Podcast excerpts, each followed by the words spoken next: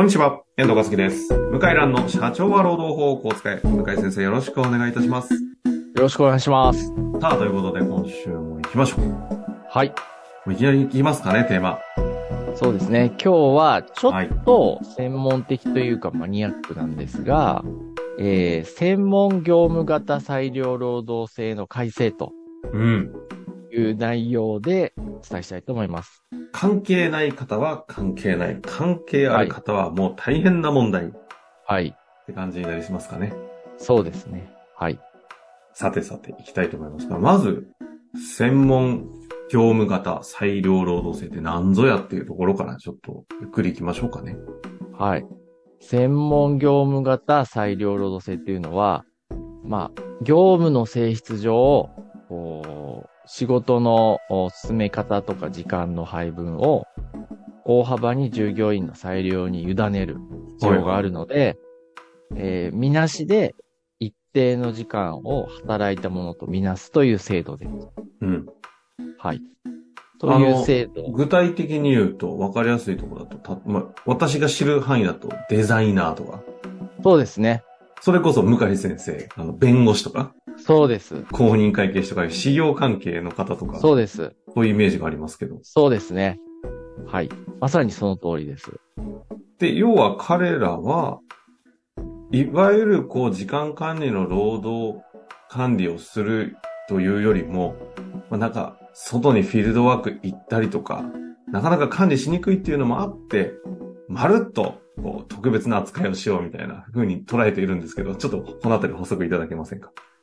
まあ、あのー要するにこう、デザイナーさんなんか、一番わかりやすいですけど、要はこう、アイデア浮かばないと散歩したりとか、うん。人と雑談したりとか、美術館行ったりね、わかりません一が。館行ったりとか、まあそういうこう、もう、労働時間になじ、管理に馴染まないような仕事の進め方をしている人がいるので、うん。えーこのようなみなし時間制を一定の業種にえー導入することになったのが、今から30年ぐらい前かうん。な。はい。これができたんですね。なるほど。そもそも以前すごいあの歴史的な話の時に、裁量労働制とはいいうもの自体が生まれたのが、あの新聞記者の方々のためみたいな話でしたあ、それはね、事業場外みなしですね。事業上が見なしですね。はい。まあ、だからそのぐらい特別な職種の人たちは、その労働時間管理っていうのを国としてもちょっと特別扱いしようと。そうです。そういう、いうまあ、そうですね。そういう、こう、あのー、なんて言うんだろうな。まあ、一定の業種については、みなし時間制、えーを認めてあげようかという制度ができたんですね。なるほどですね。はい。今、ちょっとグググってみたんですけど、今出てないあたりで結構多そうなのが、上質の分析設計とか、うん。あと、あ、衣服とか工業製品、広告のデザインとか、あとコピーライター、システムコンサル、インテリアコーディネーター、あと証券アナリストとかね、大はい。学の教授の研究業務とか、はいこ。のあたりがちょっと漏れてたあたりですかね。そうですね。えあのーでなんですけど、これ結局これが、どうなっていくっていう、いつからどうなるっていう話になるんですか？これがですね、あの、来年の平成2024 6年、はい、4月1日から大大きく変わりまして、ほえー一人一人の、あの、今までは、うん。従業員代表との労使協定があれば、う。うん、うん、うん。仮にいや、僕は嫌ですって言っても導入できたんですよ。ああ。ほそう。実は。うほうほう。で、今後は、労使協定もいるし、一人一人の同意書が必要になるんですね。個別で取んなきゃダメってことですか、プラスうん、同意を撤回できる制度を設けないといけなくて、同意が撤回できちゃうんですよ。え、やっぱり嫌だってことですか？やっぱり嫌だが通用するんですね。普通の労働管理にしてっていうことですか？そう、そうなんです。おあれ？これの変更のちょっと意図がよくわからないんですけど、私昔、あの、上場企業の人事、デザイン領域ちょっと、ちょっと、実は見てたことがありまして、はい。その、もう10年以上前なんで、すごい昔ですよ。はい。そのた時には、デザインの方々って、この専門業務型労裁あの労働さ、裁量労働制を取ることが、むしろ自分たちにとってありがたい、なんか自分たちはこう、ポジティブな受け取りをっていうイメージがあったんで、はい。なんか、逆に個別で取るっつっても、え、もちろんいいよっていう流れになるだけなんじゃないかという 古い感覚が残ってるんですけど、はい。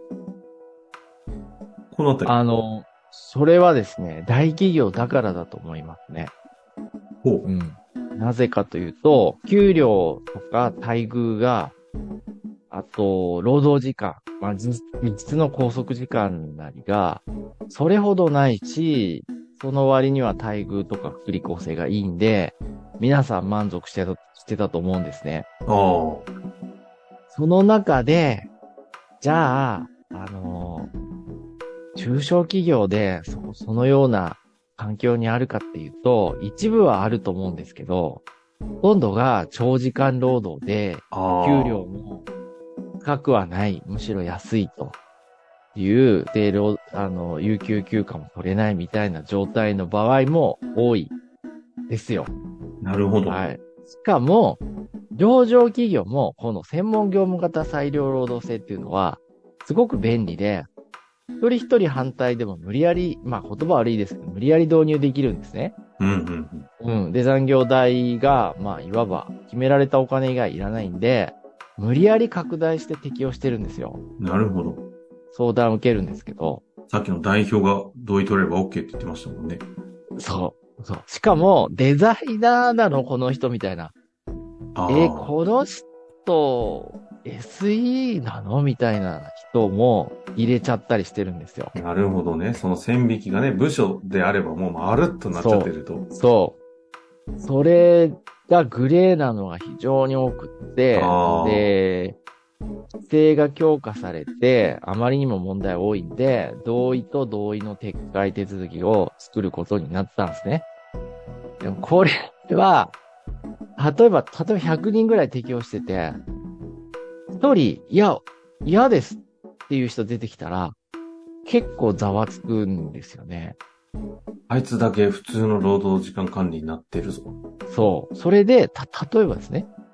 え、いや、いや、でも、向井くんデザイナーの仕事できなくなるよ。いや、いいです。ってなった時に、例えば月収35万、40万だとして、じゃあ、君はちょっとデザイナー無理なんで、あの、なんですかね。デザイナーが無理だとどこに行くんですかね。作業系の仕事に行くみたいな。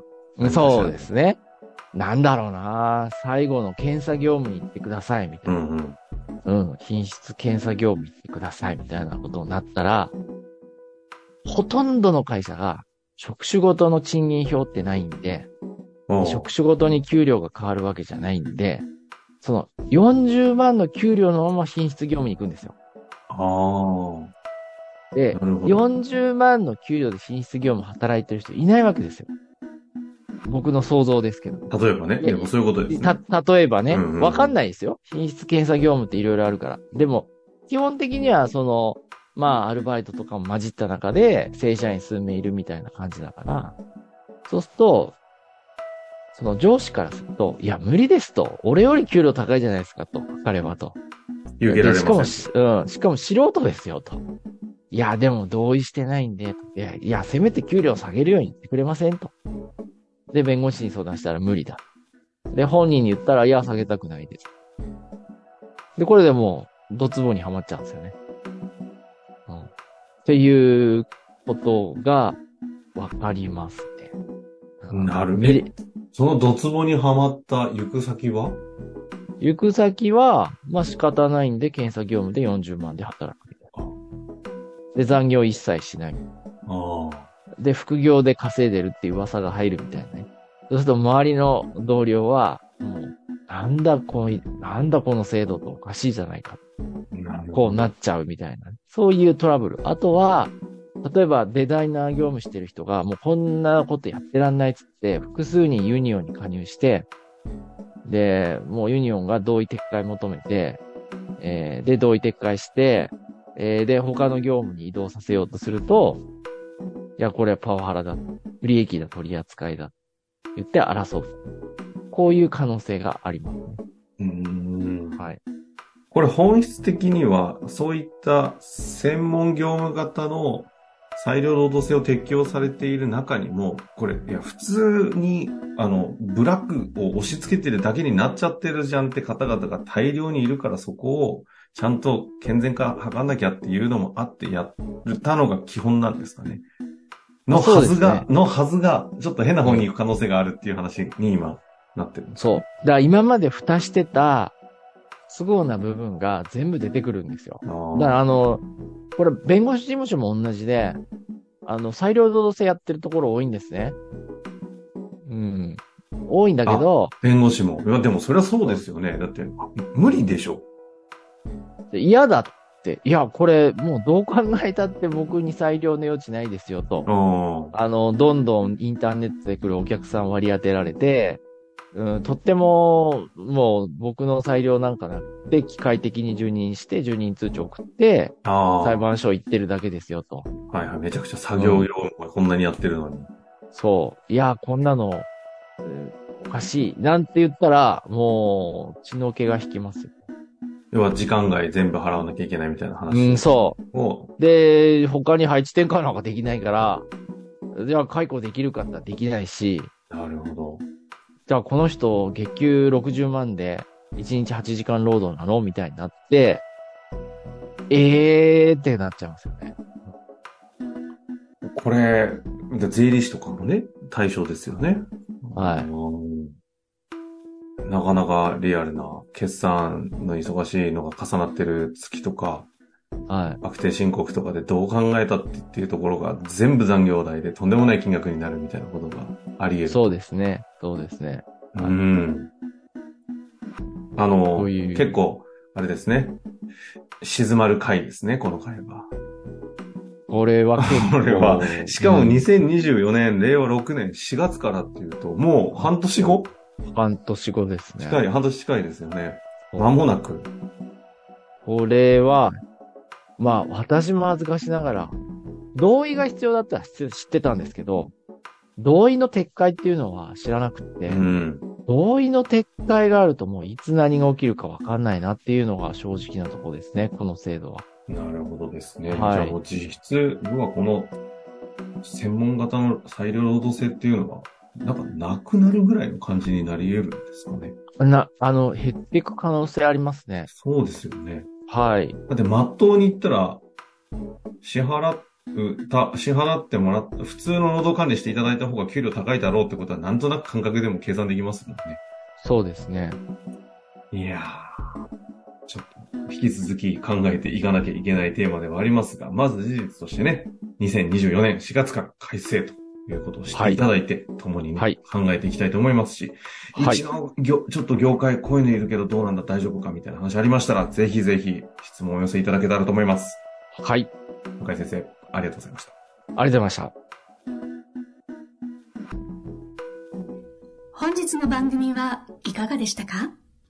番組では向井蘭への質問を受け付けております。